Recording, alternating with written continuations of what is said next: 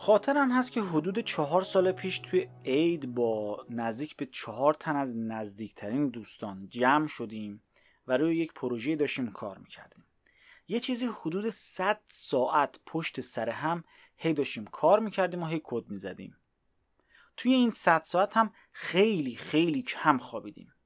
انتهای پروژه به موفقیت خاصی نرسیدیم و دیدیم که بعضا چه سوتی های بزرگی هم دادیم. سوتی هایی که اگر خوابمون نمیومد و در شرایط عادی بودیم به هیچ وجه توی پروژه به وجود نمیومد این میشه یک سر طیف نحوه کار کردن. اسم این حالت رو من می‌ذارم سیستم چریکی کار کردن.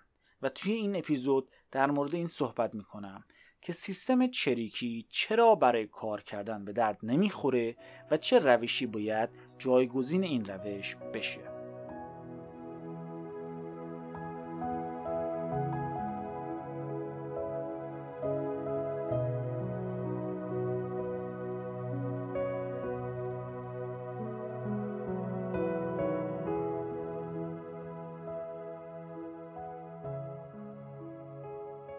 این اپیزود مثل اپیزود قبل و مثل اپیزود بعد کوتاه هست و در مورد یک موضوع ساده ولی بسیار بسیار حیاتی صحبت می‌کنه.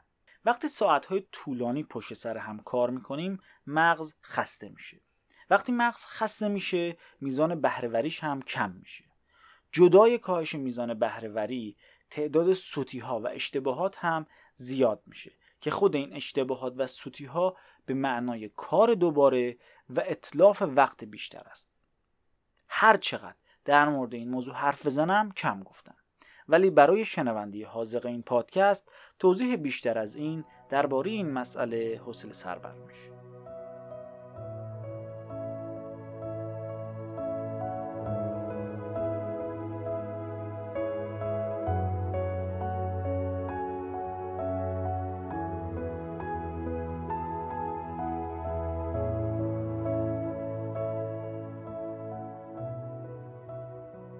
راه حل چی هست حالا یه آقای اومده یه تکنیک مدیریت زمانی درست کرده.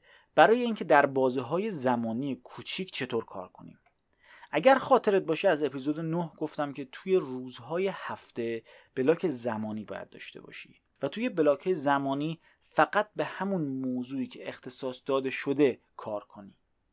برای همون بلاک های زمانی هم اگر 400 یه تیکه بشینی کار بکنی پشت کار یا سیستمت جدای اینکه به بدنت آسیب های جدی می‌زنی و در دراز مدت سلامتت به خطر میفته بهرهوریت هم کم میشه. حالا این تکنیک زمانی پومودورو چی میگه؟ میگه 25 دقیقه کار کن 5 دقیقه استراحت کن که در مجموع میشه نیم ساعت. بعد از هر چهار تا نیم ساعت که میشه دو ساعت پاشو برو و نیم ساعت استراحت طولانی تر بکن.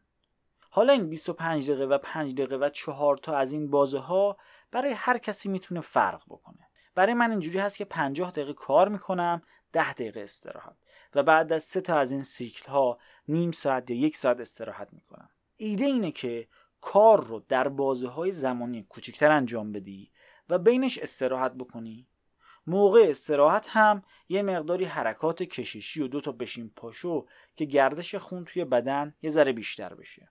و حالا یه چایی قهوه چیزی هم بزنی که خیلی دیگه عالی میشه.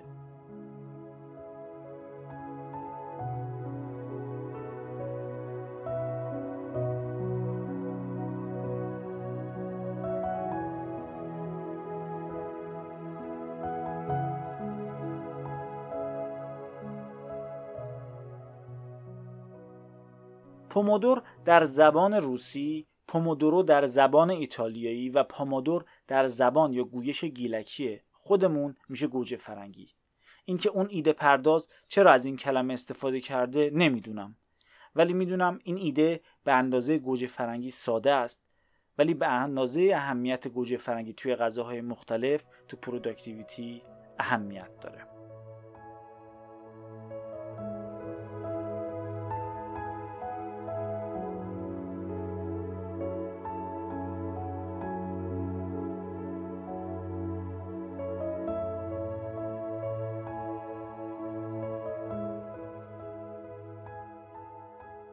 تکلیف دو هفته آینده اینه که بری و سعی کنی متد پومودورو رو توی زندگیت پیاده کنی و ببینی که طول بازه ها و میزان استراحت ها برات چطور باشه بهتره. سعی کن توی زندگیت پیادش بکنی و ببینی که چطور توی بهرهوریت تأثیر می‌ذاره.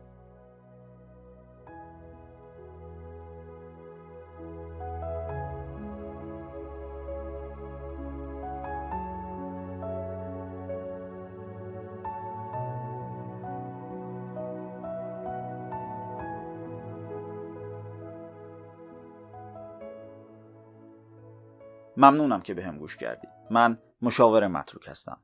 تا اپیزود بعد فعلا.